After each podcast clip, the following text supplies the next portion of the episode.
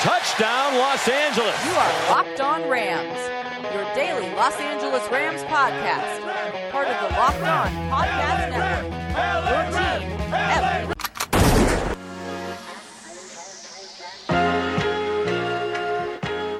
Rams Nation. What's happening? What's good? It's your boy Bear Motter of Rams Podcast, but yes, is Locked On Rams. Tuesday edition of Locked On Rams. You guys know what it is. It's crossover week here on the podcast. So we're getting together with all the guys of the NFC West. So we've got another great conversation. Yesterday we went over the defense. So head back and check that out. You can find us on iTunes, Spotify, Google Podcasts, and Himalaya. Hit the subscribe button. Reach out to us. Let us know what you guys think. Uh, we're going to be putting up some of these Twitter polls along the week to kind of have you guys participate and vote along with us as we do best offensive player from the NFC West, best defensive player of the NFC West, which we talked over yesterday. So if you missed that podcast, go back. We're also going to be talking about uh, the best coaches in the NFC West. We're taking out the head coach and we're going to look at some of other position coaches. You may be surprised on who I vote for uh, representing the Rams for best coach coming into 2020, or at least uh, a coach that we are going to definitely need to be involved if we want to be successful. But today we're looking at the offenses, so we are going to kick over to that conversation. It's led by Bo Brock of Locked On Cardinals. We also have Corbin Smith of Locked On Seahawks and Brian Peacock, who is Locked On 49ers and the host of our national show, Locked On NFL. So make sure to go give that a follow and a listen as well as they are highlighting hosts from around the country as well as talking the big stories of the day across the NFL. They do a great job on Locked On NFL with Brian Peacock and Matt Williamson. But for today, we're diving in to the offensive category. We're going to be talking about all the teams in the NFC West. Who is the player to watch out for in 2020? Is it Jared Goff? Is it Robert Woods? Is it Cooper Kupp? Is it the trio of running backs coming into this season? You'll find out what my answer is later in the show. So, with that said, I'm going to kick it over to Bo Brock, and he's going to run us through today's episode, Tuesday edition, Locked On Rams, your team every day, only on Locked On Podcast Network. We appreciate you guys listening. Stay tuned for tomorrow's episode, led by yours truly, as we take a look at the coaches in the NFC West.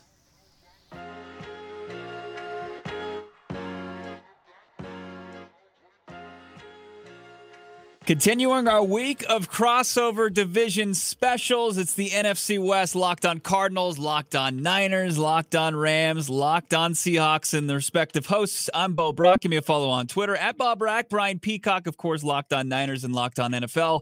Corbin Smith of Locked on Seahawks and Brad Bear Motter of Locked on Rams. And we're here to start ramping up the offensive discussion as far as the division goes. Yesterday, we were breaking down the defense You've got uh, our player of a year candidates from each and every team. I selected Chandler Jones for the Arizona Cardinals. Finally, time to put some respect on Chandler Jones' names. Also, Aaron Donald of the Rams, Nick Bosa of the Niners, and Quandre Diggs, the surprise addition to the list from Corbin Smith.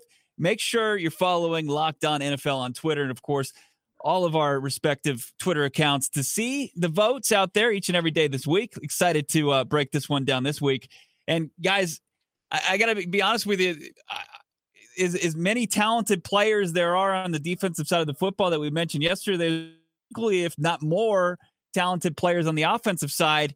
Uh, Brian Peacock, one of the teams uh, I, am more intrigued by and how they'll do offensively is, uh, you know, manned by Kyle Shanahan, the offensive guru himself, as the 49ers. What's your kind of overall outlook? And uh, let's get this thing started as far as – your selection for the NFC West Premier Offensive Player of 2020.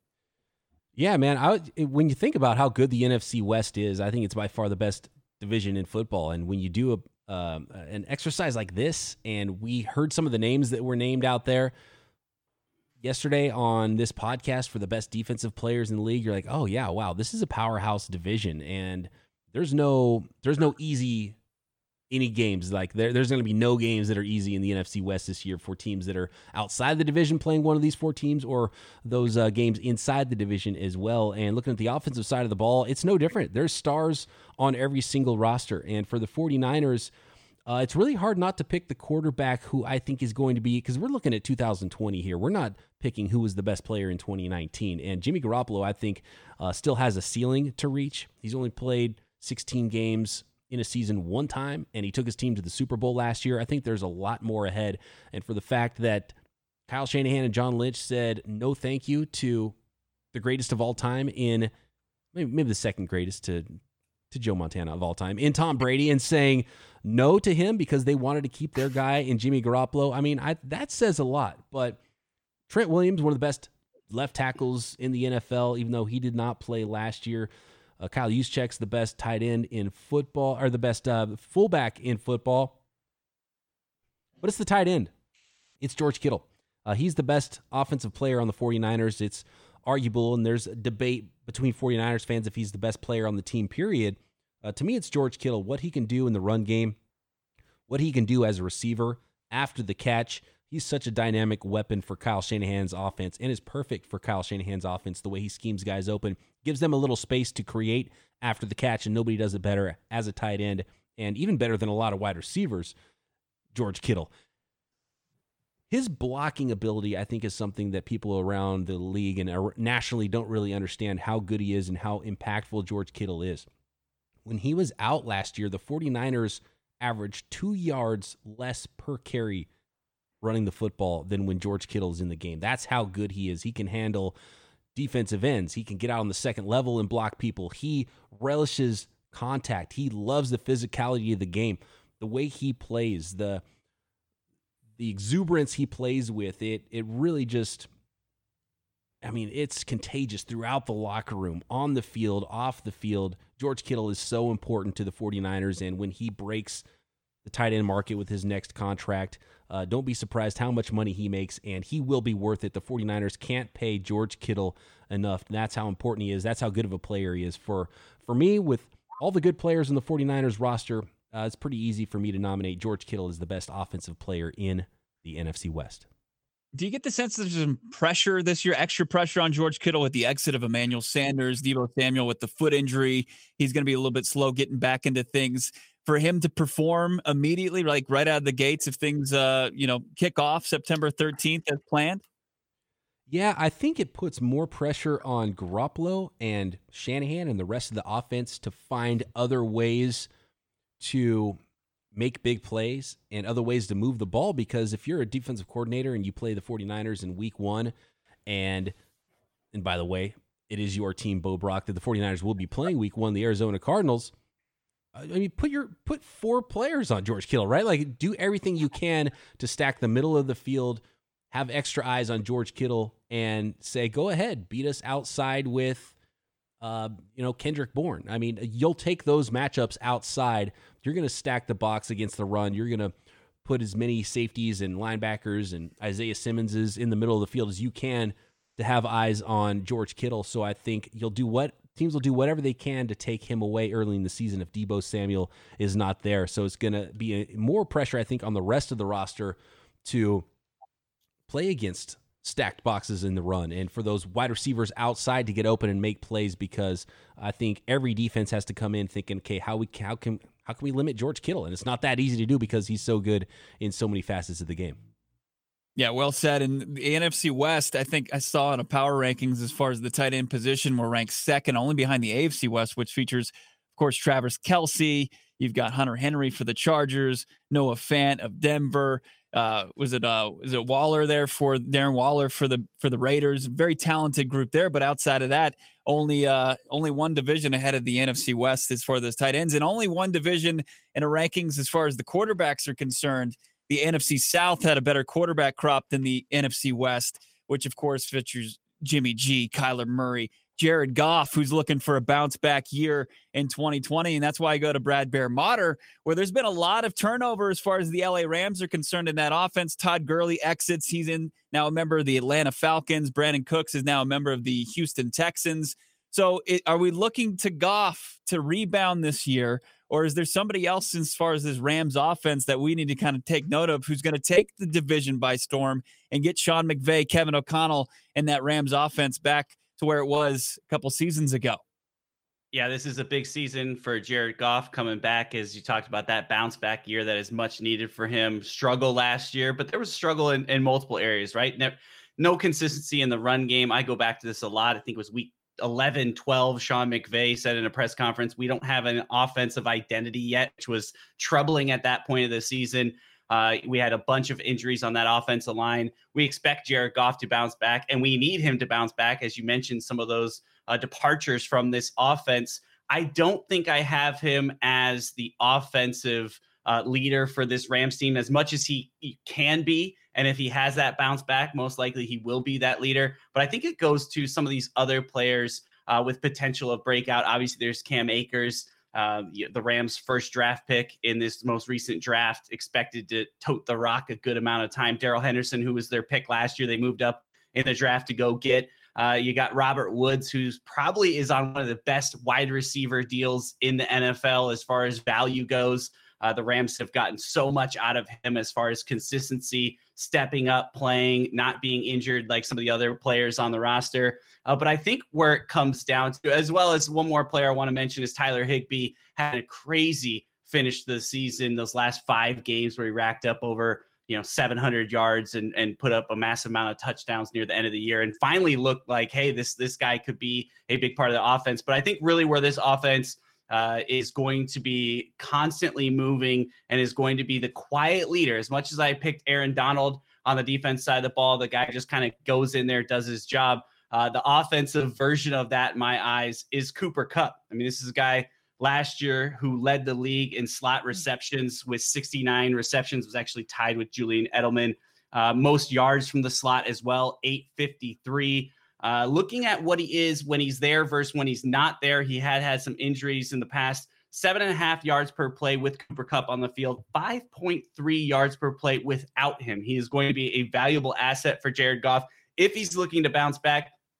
Third down, uh, targets inside the 30. He's third in the NFL, uh, third and long. He's second in the NFL as far as targets and receptions 24. Only Keenan Allen has more. Jared Goff is constantly, you always say, uh, you know, you hear in the Rams Nation, it's third and Kupp when we come to the line because it is find where Cooper is at and get it done. He's one of those leaders in the locker room as well that just does it in his work ethic, shows it by how he puts the details into the game. I think that's very infectious across the board, just like Aaron Donald on the defense side of the ball. Uh, the amount of work that he puts in, he's a smart football player. He gets open, he's a great route runner. After the catch, he's amazing. Uh, so, all those things put together, I think hands down, Cooper Kupp, when healthy, and if he can be healthy again like he was last year, will be the offensive MVP for the Rams in 2020.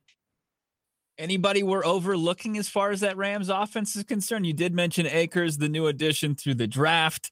Of course, uh, I mean, we, are looking at maybe we talk about tight ends so much. We, have got, of course, the Kittle submission from Brian, of course, Locked On Niners. Anybody we're looking overlooking as far as Los Angeles is concerned, and maybe how Kevin O'Connell, the newcomer, calling plays now with Sean McVay, will he utilize that position a little bit more?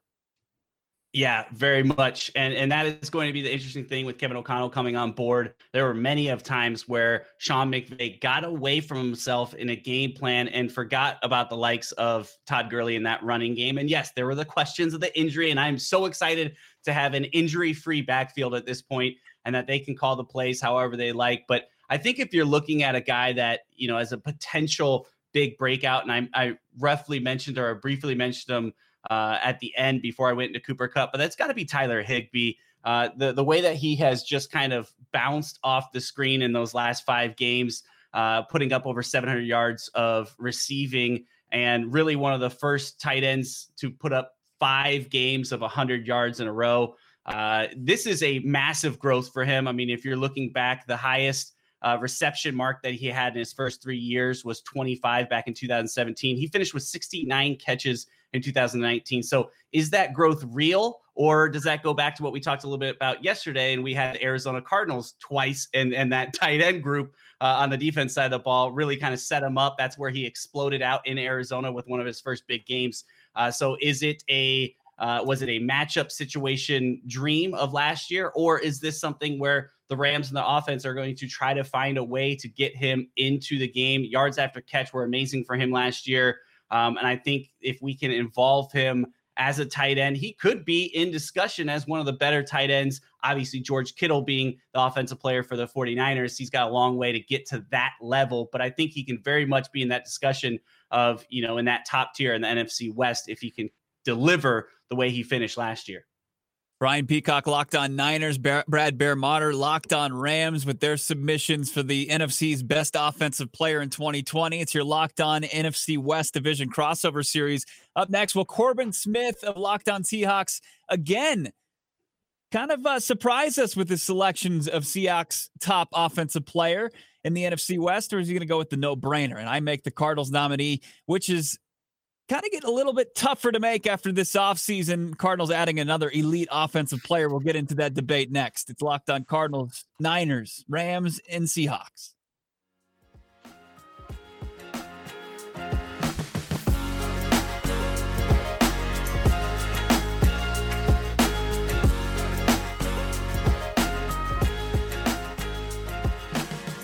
It's your locked on NFC West Division crossover series continuing. Yesterday it was the defensive players in the conference or in the division, I should say. Today it's the offensive side. And I got lucky enough to host this episode because the Cardinals offense, there's a lot of excitement, a lot of hype behind quarterback Kyler Murray. Is he my nominee? Or is it the newcomer, DeAndre Hopkins, coming over in an absolute train robbery of an acquisition from the Houston Texans? DeAndre Hopkins for that bad David Johnson contract, a second round pick and a fourth round pick. We'll see. But first, I want to get Corbin Smith, of course, of Locked On Seahawks, his nomination for Seattle's top offensive player in the division. Corbin, what are your thoughts, man? So I surprised everybody everybody a little bit yesterday with my defensive pick, but there's no way that I'm going to pick anyone Come on, Corbin. not named Russell Wilson. Uh, I'm not picking anybody else. I mean, this team goes as far as Russell Wilson takes them, and last year he really pushed that to the limit because this team was trailing for the majority of their games in the second half, and Russell Wilson always found a way to will his team on top, and that's why they ended up with an 11 and five record. They could have won a couple more games than that. They were in every game. And the real only real exception there was the loss to the Rams in December. But uh, otherwise, lights out, 30 touchdown passes for the fourth time in five years. He was an MVP candidate for a good chunk of the season until Lamar Jackson decided, I'm going to do things no other quarterback has ever done before. And unanimously was selected as the MVP. But Russell Wilson, you could make an argument, was the second best quarterback behind him in the NFL. Mahomes had some games that he missed, obviously. If Mahomes plays all 16 games, then we're having a three player discussion there. But he only threw a handful of interceptions. He didn't have one the first seven games of the season. So he was lights out. He wasn't turning over the football. He can still run a little bit, not like he did when he first came into the league, but he's still a threat with his legs, and they'll mix in some read options occasionally very few players out there that can improvise on broken plays like he can out there on the field. And defensive players hate to try to pass rush against him, even at the age of 31. He is still a dynamite weapon back there. So this team only will go as far as Russell Wilson carries them. Now, as far as other players that I could have maybe considered here, DK Metcalf, I think, has a chance to really explode in year two. Had 900 receiving yards as a rookie and he had 50 something receptions an outstanding first year. Ended up proving a lot of the doubters wrong that were worried about his three cone drill. Doesn't really matter when you're six foot three, 230 pounds, and you can run like Usain Bolt out there on the field.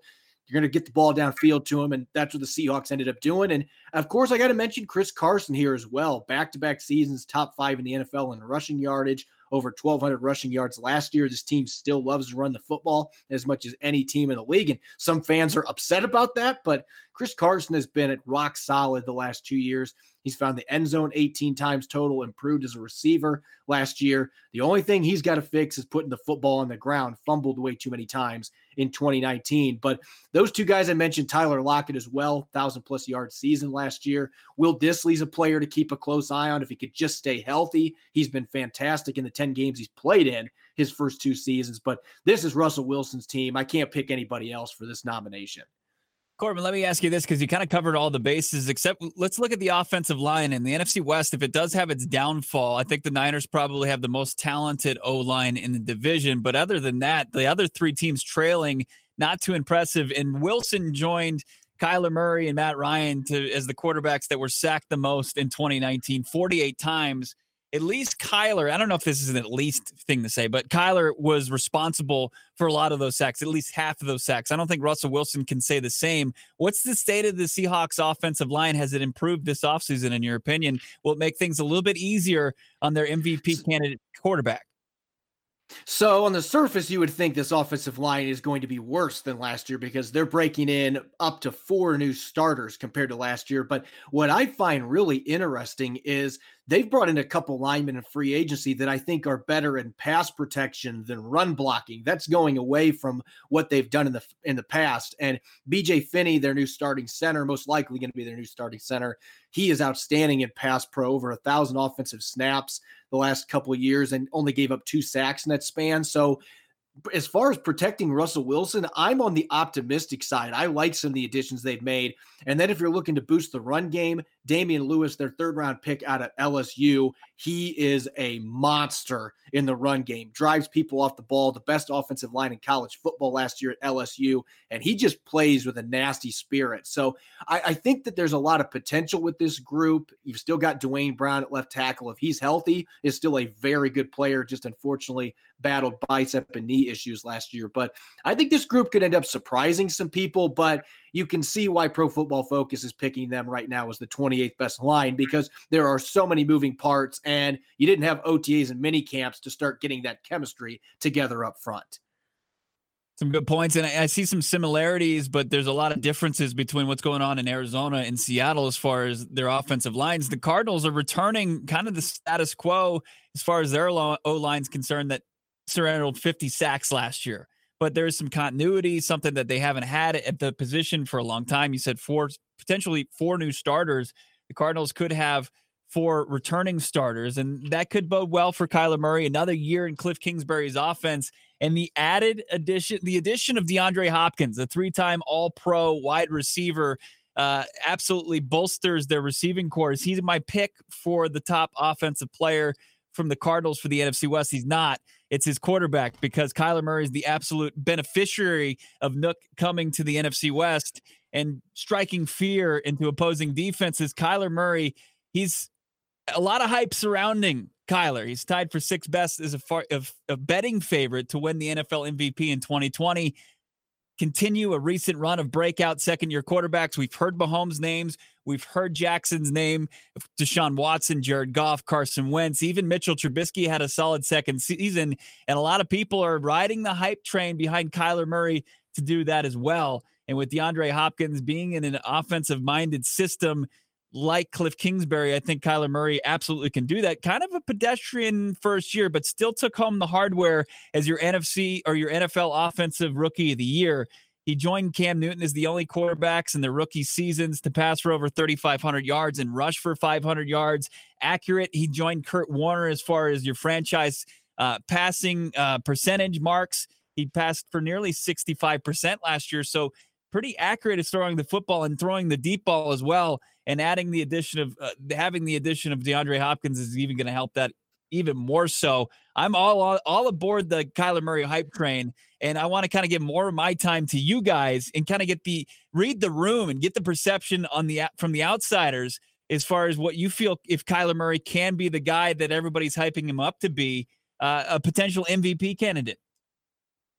I will say that I it's I'm starting to be frightened by what that Cardinals offense can do. And the most impressive part of it was that Cliff Kingsbury scrapped his initial game plan early in the season. So uh, the fact that he could learn quickly on the job and realized, okay, this is what I want to do. That's not qu- quite going to work. We're going to have to do things this way. And then you add DeAndre Hopkins to that offense. Um, that is it's a scary proposition, and I and I think that just seeing a second year growth from Kyler Murray alone was going to be scary, and um, they're they're going to be that much better across the board. I think their offensive line is going to be improved. I like what they did in the draft there as well. They got a steal in round three, so yeah, I, I don't want to play against the Cardinals. I, I think that's going to be the type of team they are. I don't know if they're going to be ready as a team to go make huge waves. And in this division, it's going to be so difficult to make the playoffs. But uh, I'm with you. I would still, as good as DeAndre Hopkins is, almost just because he's a quarterback and because what he could potentially be. If you're looking ahead to 2020, I might have to give the nod to Kyler Murray as well. But um, I, I, think some people will be saying, "Hey, you're you're disrespecting one of the best, if not the best, wide receivers in the league too, in DeAndre Hopkins." Bear Corbin, any thoughts on on Kyler Murray? I mean, the one thing I will say is I think that there's one name we're forgetting here that maybe is worth mentioning. I know he's at the end of his career, but Larry Fitzgerald hasn't had a weapon like Hopkins next to him. So if he's going to be your second receiver, maybe even third with Christian Kirk being there, I imagine that it's going to be a lot easier for him trying to get open than what it has been in prior seasons. And so I don't know that he's necessarily going to be your offensive MVP, but but I could see if this is his last season, I could see Fitzgerald having one last really great season with all the weapons they put around him. Yeah, I'm excited to see the jump as as Brian was talking about. Can they put it together to make that jump where they you know, are a big news story where he can get up to being in the conversation for an MVP type talk. Uh, because looking back in our division, you saw the Rams in Sean McVay's first year go from four wins to 11. Obviously, the Niners in recent years going from four wins to, you know, running into the Super Bowl there. Uh, so is it the time for the Arizona Cardinals in year two uh, kind of put that together to kind of make that big jump? Or is it one more smaller step before the big jump and we're ready to see Kyler really be kind of one of those forefront faces in the NFL? But you're right, man, if you're looking around him as far as the talent and, uh, you know, Corbin talked about uh, Larry Fitzgerald, he was third on that list in most slot receptions in 2019 with 60. Uh, it's going to definitely help him with uh, Nuk on the other side and, and just kind of growth year for Kyler Murray. So, uh, is it doable? Yes. Do I see it next year? I think we're still a year or two away from where he starts to really dominate and becomes that national uh, talk for an MVP type type of year. Yeah, and I think you're right there. I mean, there there are some interesting things. As much as they're the same, as, as he can follow in the footsteps of Jackson and Mahomes, those are two guys that walked right into a playoff team. You know, I mean, Mahomes took over. He was the successor for Alex Smith, and then Jackson. He was at a playoff. Uh, he was on a playoff team his rookie year, and then he had his monster season last year. Cardinals won five games last year. He's not exactly, you know, uh, in the shotgun for Andy Reid or John Harbaugh. It's Cliff Kingsbury, who between last year and the Big 12 has not had a winning season in three years. So there are a couple other variables that go against Kyler Murray. But the second year success, I mean, that's a real thing. When you look at the last 10 first round quarterbacks, uh, only like Baker Mayfield and Josh Rosen, I, I believe, are, are, are, the minority of the group that didn't win or make a playoff or end up over 500 in their second season. That even includes Mitchell Trubisky. So uh, Kyler Murray is in a good spot. I don't know MVP caliber. You got to win a lot of games to win the MVP. You know, on average, 13 games uh, per MVP the last decade maybe not MVP in his in his near future, but he's certainly going to be the Cardinals' top offensive player. And as Kyler goes, this team will go, and it's going to be a, a, fun year, especially offensively for the Arizona Cardinals. It's been fun uh, breaking down the top offensive players in the division per your locked on host.